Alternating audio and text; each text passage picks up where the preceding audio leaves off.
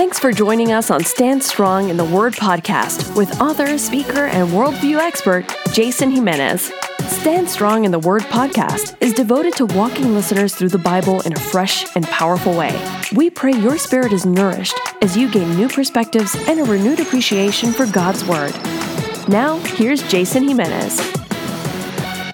Welcome to Stand Strong in the Word podcast. Jason Jimenez with you. As always, so glad that you are tuning in. My friend, if you missed the previous podcast, podcast 28, we talked about Jesus being our Sabbath, and that is so important. So if you need to find rest, if you need to be encouraged, if you need to be refreshed, I pray that you go to standstrongministries.org, check out that previous podcast. It's on SoundCloud, iTunes, my notes are up there for you, so take advantage of those things. So, today in podcast 29, we will be talking about how to be blessed by God. Now, everybody wants to be blessed by God, it's innate in all of us, even people who reject the Lord, which is so sad. But I believe that at some point in their life, they have chosen to disregard God. They don't want to worship God. They don't want God in their life, and they're going to miss out on the blessing and their lives are horrible as a result. And so you may know someone like that, or perhaps maybe you uh, landing upon this podcast are in that predicament right now. And I just want you to know that I'm so glad you're listening. I'm praying for the people every time I do this podcast as I study and prep and do it. I look forward to it because my devotional time as I prep and study through God's word, but also want to put it out there to help us together as brothers and sisters in the Lord to just draw close to the Lord and be blessed by Him. So today, here's what's cool. And this is going to be for the next uh, few podcasts. I don't know in total how many. I've been studying up a lot on this right now, but we are going to be spending probably a few weeks on the Sermon on the Mount, by far the greatest sermon ever given. Okay, nothing compares to this. Paul's uh, speech that he gave uh, to uh, Areopagus in Acts 17, nope, doesn't this doesn't compare. Moses' praise in Exodus 15 doesn't compare. Okay, or his Psalm 90 thing about eternity and being so finite and, and meaningless as a human being. Those are great things because they're inspired by the God's word.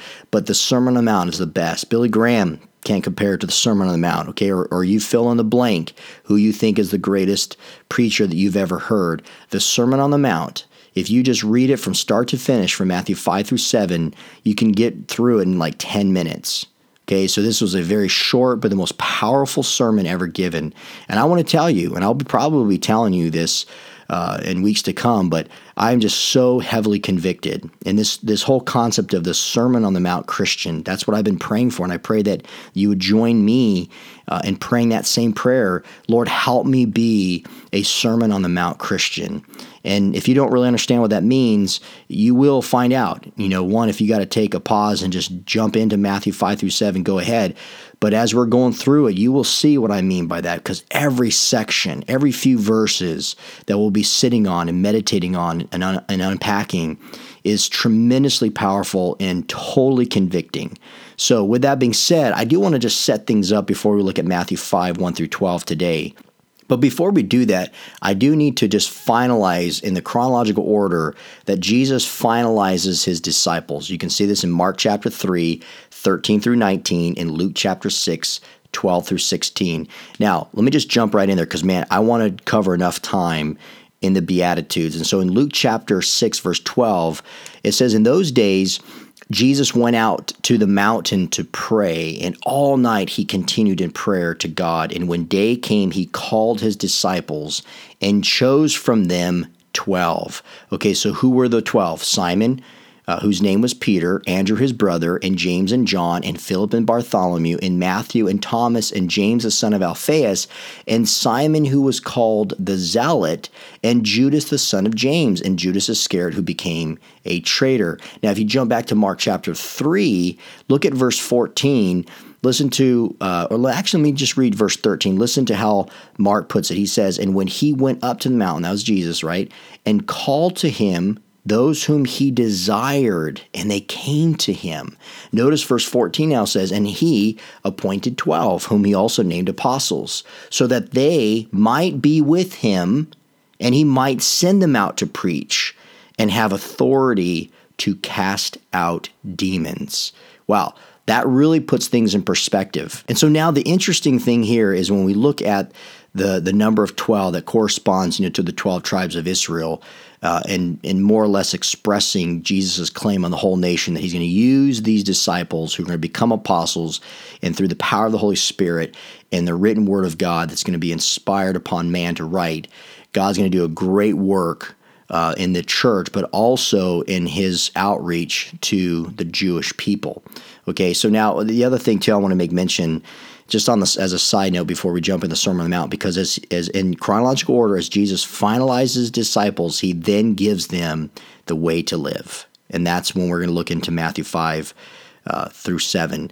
But I just want to point out one quick little observation, and that has to do with when you go back to Jacob's sons, you know, his 12 sons who had many foibles. They had many faults, many mistakes. They weren't the best of character. Same thing here with Jesus' disciples. They had many faults themselves, as, as, as we know. They're human beings. However, God, in His great mercy, I don't know how He does it. He's God, I'm not. But He has a plan for each one of these people. And He uses them, despite their mistakes, despite their shortcomings, to bring glory to the Father and to restore them so that he can reach the rest of the world. So just be let that be a reminder for you, my friend, as we look now at how we could be blessed by God, how we could be followers of Jesus, how we can live according to his word so that we can impact those people around us. So the second thing now, let's jump to Matthew 5, 1 through 2, and read these words. Now, I will mention this because I'm not going to have time to really jump into Luke chapter 6, 17 through 20, but that's the parallel Matthew 5, 1 through 7 is mentioned as the Sermon on the Mount. Matthew 6, 17 through 20 is referred more as the Sermon on the Plain. Some people reference, by the way, that these are two different ones. And I'm going to show you in a minute as to why I kind of believe that these are uh, pretty much the exact sermon that Jesus gave. So, Matthew chapter 5, beginning in verse 1, it says, Seeing the crowds, so he just, remember, he just selected his disciples. So, seeing the crowds, he went up on the mountain. Remember, we, t- we, we read earlier that Jesus was up in the mountain. He was praying to finalize his disciples. I believe he's still around that same region. And when he sat down, his disciples came to him and he opened his mouth and he taught them. Okay, and we're going to see what he's going to teach them in a minute. Again, the content the content there is the Sermon on the Mount. Now, it's important to note that the mountain's exact location is unknown. So people have, and I've read a ton of stuff trying to figure out where exactly the Sermon on the Mount took place, but we don't really know the exact location. But it was undoubtedly in some area of Galilee, okay, Matthew 4 23, and also um, was apparently near Capernaum which were, there was a place of a level place, like Luke 6:17 puts it, kind of gives us a little bit more insight there in Luke 6:17, assuming again that this was the same sermon that Jesus gave. Now, this phrase "he sat down," this was a very customary thing for teachers to do. This is the first, and I, I want again, if you've been following me, we're at podcast 29. So since we started podcast one, that this is the first and most in depth teaching given by Jesus recorded. Okay? So from the days of Moses to John the Baptist, God has used man to speak his word, and Jesus is going to be using the phrases, You have heard that it's been said, but I say unto you. So now God in the flesh is going to give the greatest sermon ever preached. So this is going to be awesome, my friends. This is going to be really cool to unpack this kind of stuff. So notice what it says when he sat down, he taught them. Literally, the term taught is he instructed them. Now, many commentaries, as I mentioned before, differ as to whether Matthew and Luke's record of the Sermon on the Mount took place at the same time. Because here's why. Because, for instance, Luke's is shorter if you look at it in Luke chapter 6 in comparison. And throughout the entire Sermon of the Plain, in Luke, Luke's account, it omits much of Jesus' response to certain Jewish parts. So, hence the name Sermon on the Plain. However, it is quite clear, though, that I would say that based on the setting, the time frame, and the overall content that you see within Matthew and Luke, I believe both record the same sermon. Sermon, um, and and so again, people differ on that. It's not totally a big deal in the end. What's most important is that we we take what Jesus taught and we live it out. So let's jump right into now the Beatitudes. This is in Matthew chapter five, three through twelve. You can also see this in Luke chapter six. 17 through 20. All right, Matthew 5, verse 3 says, Blessed are the poor in spirit, For theirs is the kingdom of heaven. Blessed are those who mourn, for they shall be comforted. Blessed are the meek, for they shall inherit the earth. Blessed are those who hunger and thirst for righteousness, for they shall be satisfied. Blessed are the merciful, for they shall receive mercy. Blessed are the pure in heart, for they shall see God. Blessed are the peacemakers, for they shall be called sons of God. Blessed are those who are persecuted for righteousness' sake, for theirs is the kingdom of heaven. Blessed are you when others revile you and persecute you and utter all kinds of evil against you falsely on my account. Rejoice and be glad, for your reward is great in heaven, for so they persecuted the prophets who were before you. Amen. All right, so let's look at this term blessed. Now, I want to say this right out the gate. The term blessed is something that we find in Psalm chapter 1, verse 1. Blessed is the man who walks not in the counsel of the wicked, we are told in Psalm 1. What's interesting is here you have the Psalms and how they're constructed, the Psalters. And Jesus, as he sits down in this authority, uses the term blessed in verse 3 out the gate.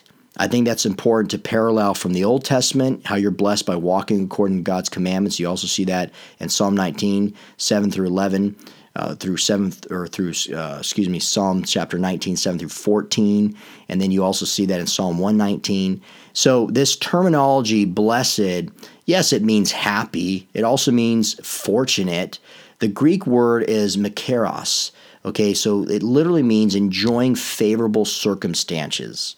So the teachings of Jesus throughout the the Sermon on the Mount is how we could be blessed um, through his his blessings, okay, that come from God, okay, because God is a perfect being and he wants to bestow blessings on his people. The blessings don't come by the Pharisaic way of righteousness. We'll see that in, in later chapter of Matthew 6. Now, at, at that time, of course, the Pharisees laid out, right? They had their own constructs of, of the way of how you are to live a, a blessed life. If you do these things, you will be blessed as a result. However, the religious leaders focus on external matters. While clearly here in the Sermon on the Mount, Jesus addresses the intentions of the heart.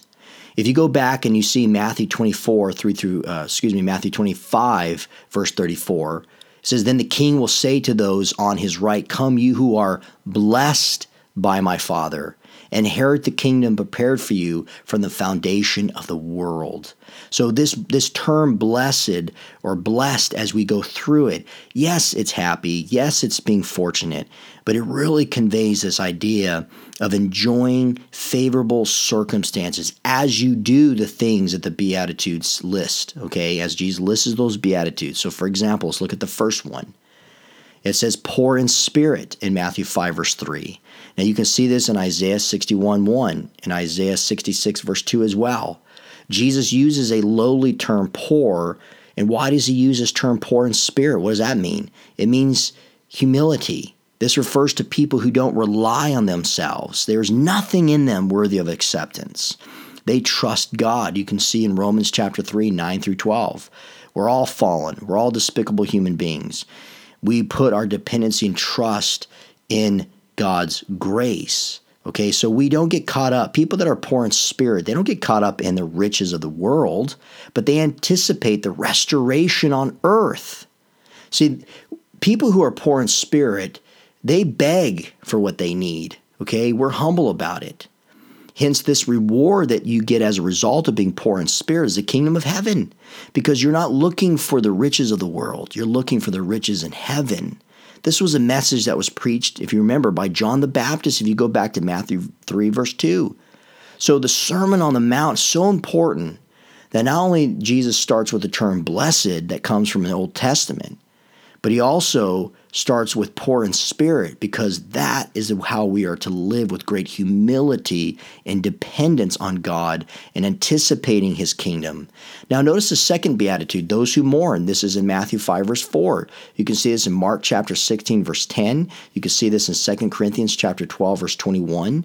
Jesus, when he mentions this term mourn, when he uses the term, it has an intense emotional pain. It's the Greek word pentheo It's the strongest term for grieving. This is not in casual sorrow.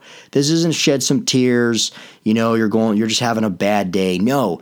This is intense. This is the worst kind of grieving. Notice those blessed are those who mourn for why? Why? Because they will be comforted. That's the parakaleo. This is a term that is used of the Holy Spirit.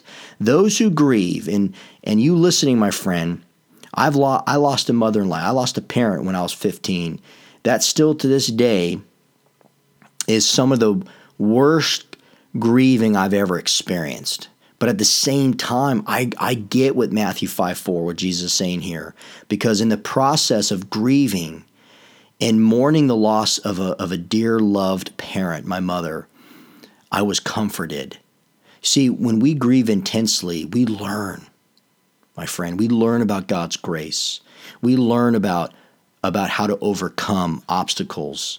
We learn what comfort truly is. We appreciate more uh, of our friendships and, and, and life in general.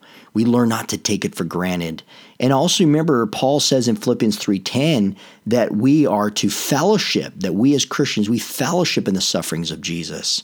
So Christ was comforted in the Garden of Gethsemane. He was comforted, the Bible says he was blessed to know of, and it was a joyful thing knowing that when he would die, it would lead to life. And so there is comfort, uh, my friend, when we do mourn. Notice the third uh, beatitude here about meekness in Matthew 5, verse 5. This is also found in Psalm 37, 7 through 11, and Isaiah 57, verse 15. Now, this term, blessed are those who are meek, is not a pushover, okay? Jesus is not meaning that uh, to be the case at all. What he's saying is a meek person is one who is stable. They're strong. They're they're humble. They're not arrogant. They're very considerate. You know, it's interesting when you look at the first two beatitudes. They deal inwardly, being poor in spirit and mourning, right? But here, meekness is one that deals and responds to others outwardly. Now, when you look at the ones who are poor in spirit, they will inherit the kingdom of heaven. So ultimately, that is our spiritual posture. But as we live on this earth and we are meek, we will inherit the earth. And ultimately, as a Christian, we believe that we will inherit the, the new heavens and the new earth with Christ in Isaiah 66 and Revelation 21 22. So those are the blessings that come. So you see this inward uh, dealings. Now you see this outward flow. And now, this outward flow, the next beatitude we see in Matthew 5 or 6 is about hungering and thirsting for righteousness. The word hunger is the Greek word uh, paneo, it's a desperate kind of hunger. Now, we all have had our moments when we are just in the spit of our stomach, just so hungry and we're famished and we're about to faint. I've been in those situations many times. I love to eat food, there's no question. But spiritually, there's this desperation. There's there's more to life than just physical food. As a spiritual being, because we're body and soul, we need connection with God and we should hunger to be more like him.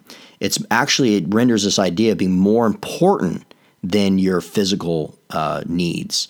This this term thirst now, when Jesus is saying hunger and thirst for righteousness, is the Greek word dipaseo. This verb for both hunger and for thirst, these verbs I should say for hunger and thirst, they mean an intense desire. It's an ardent craving. It's an it's an all-consuming pursuit. Okay. Now, when you and I have that, and you know what I gotta say, my friend, honestly, as I've been going through the Beatitudes and just getting slammed, getting hammered one by one, seeing how uh, pathetic and miserable I am as a Christian, and just crying out to the Lord, saying, Lord, help me to be more meek. God, give me the humility to be poor in spirit, Father, and, and to comfort those who are mourning. And when I mourn, Father, I trust you and depend on you. And then when you come to Matthew 5 or 6 and you, you see this hungering and thirsting, this desperate kind of hunger, this type of thirst that's an intense desire that I may be filled uh, in God's righteousness. I, it just it it really, my friend, convicts me to think, Lord, do I do I desire you? And so I ask you listening right now, wherever you're at, do you have that type of hunger, that type of thirst for God? You know, when you and I do, the Bible says, when Jesus says, those who hunger and thirst for righteousness, for they shall be filled, that term filled is a reference to a fatten, to be fattened like a cattle, to have complete satisfaction. And you know, the sad reality is a lot of us go around in our Christian life very weak in our faith, not standing strong in our faith, not being bold, not sharing the gospel, not prevailing because we are not satisfied in Him. We, we'd like to be, but we're not. And until we are, we will not be completely satisfied. We're always going to be looking for something beyond the Lord. And even as Christians, and isn't that sad? So now the next beatitude, when you're just building this one after the other, Jesus doesn't let up. In Matthew 5, verse 7, he says, Blessed are the merciful. So now, this is from Psalm 18, verse 25 as well. Now, a merciful person, we know what that is. It's someone that doesn't give you what you deserve. A merciful person extends what, what they too have received.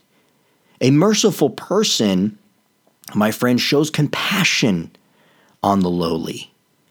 And someone who is merciful, for they themselves will receive mercy. It's just this constant multiplication. As you and I forgive others and as we extend grace and mercy, we we too will receive that more abundantly in our lives. And as we experience that, we relate to it more. We understand and realize how frail and how fallen we are and how we need the mercies of God. And then you get into pure in heart here in Matthew 5, verse 8. This comes from Psalm 18, 26. This is someone who is pure in heart is someone who's clear of shame or pollution. The terminology literally comes from this ritual purity. Again, not in the context of the Pharisees. So, what Jesus is doing is he's setting these beatitudes, and then he's going to start attacking and pointing to the flaws and the mistakes, and really, quite frankly, the heresy of the religious leaders of the day. And so, when he's talking about this pure in heart, again, this is not legalism. Someone who understands their sinfulness, and their need for Christ's forgiveness is someone who's pure in heart. And notice, when you and I are pure in heart, my friend, and we can only be through the blood of Jesus Christ, we will see the Lord. You know, that is one of the great things when you see that we would inherit the kingdom of heaven, when they inherit the earth, the new heavens and the earth. Ultimately, this beatific vision, we will see God face to face. We will one day, my friend, be a part of his kingdom. Psalm 17, verse 15 reminds us of that. 1 John 3, 2 reminds us of that. Hebrews 12, 14, Revelation 22, 3 and 4, and on and on. There's so many passages that remind us of the beauty to come, that we would be face to face, that we will indwell, uh, or I should say this, that we will dwell in the presence of the Lord forever. And if you think that that's enough, it isn't because there's three other ones. And in Matthew 5 9, Jesus is blessed are the peacemakers. A peacemaker is one who evangelizes the salvation of God. A peacemaker is one who diffuses conflict. A peacemaker and why they're blessed is because they main, they maintain peace. Remember Paul said in Ephesians 6:15 when we have the armor of God, uh, people who are peacemakers, they they walk in the gospel of peace.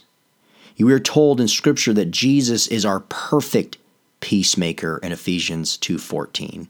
So peacemakers are the are children of God because we are identifying who God is. We identify that we belong to God and we want to live out his commandments that are not burdensome. We want to be obedient to that. We don't want conflict and resolution or we don't want conflict, we want resolution, I should say. And that's important because now the final two gets really uh, to the levels of, of, of, again, the outwardness of what we have to deal with uh, in a day to day basis as a Christian. But again, if we have that inward peace, if we're living out these beatitudes and trusting the Lord and setting Christ as our as our ultimate example, looking to our the author and perfecter of our faith, we'll be fine.